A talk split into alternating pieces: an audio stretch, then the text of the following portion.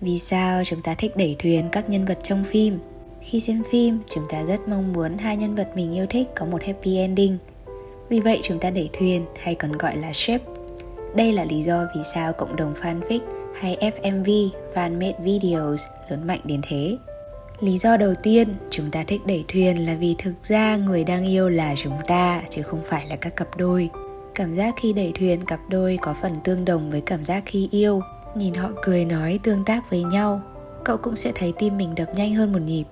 Nhìn họ nắm tay ôm ấp, bất giác cậu cảm thấy đỏ mặt ngượng ngùng. Lúc này, các tế bào thần kinh gương mirror neuron trong não bộ cũng sẽ được kích hoạt và khiến chúng ta quan sát, coi hành động của người khác như hình ảnh phản chiếu của chính mình.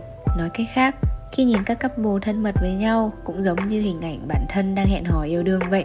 Bộ não của chúng ta sẽ phản ứng theo cách tương tự, tiết ra dopamine làm cho chúng ta cảm thấy hạnh phúc. Đây là lý do thứ nhất giải thích vì sao công cuộc đẩy thuyền khiến chúng ta đam mê đến thế.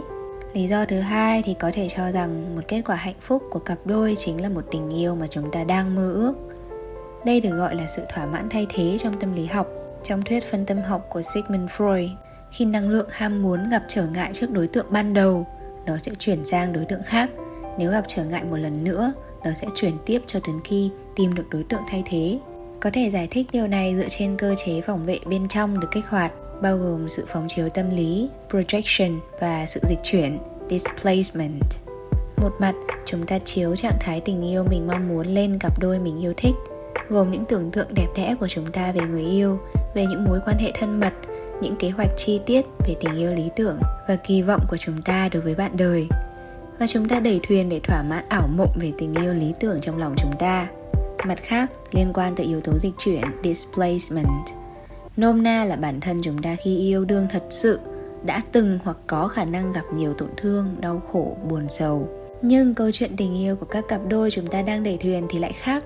Trong mắt fan, các câu chuyện về các couple sẽ luôn để lại những dư vị ngọt ngào.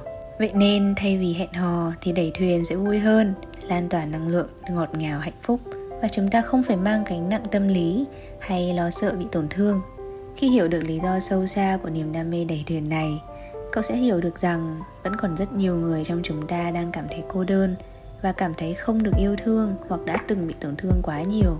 Và chính sự cô đơn này, sự tổn thương đau lòng ấy đã thúc đẩy nhu cầu trải nghiệm sự lãng mạn và tình yêu một cách gián tiếp thông qua những nhân vật họ yêu thích và đồng cảm. Mong rằng chúng ta sẽ sớm tìm được người hiểu và yêu thương chúng ta thật lòng.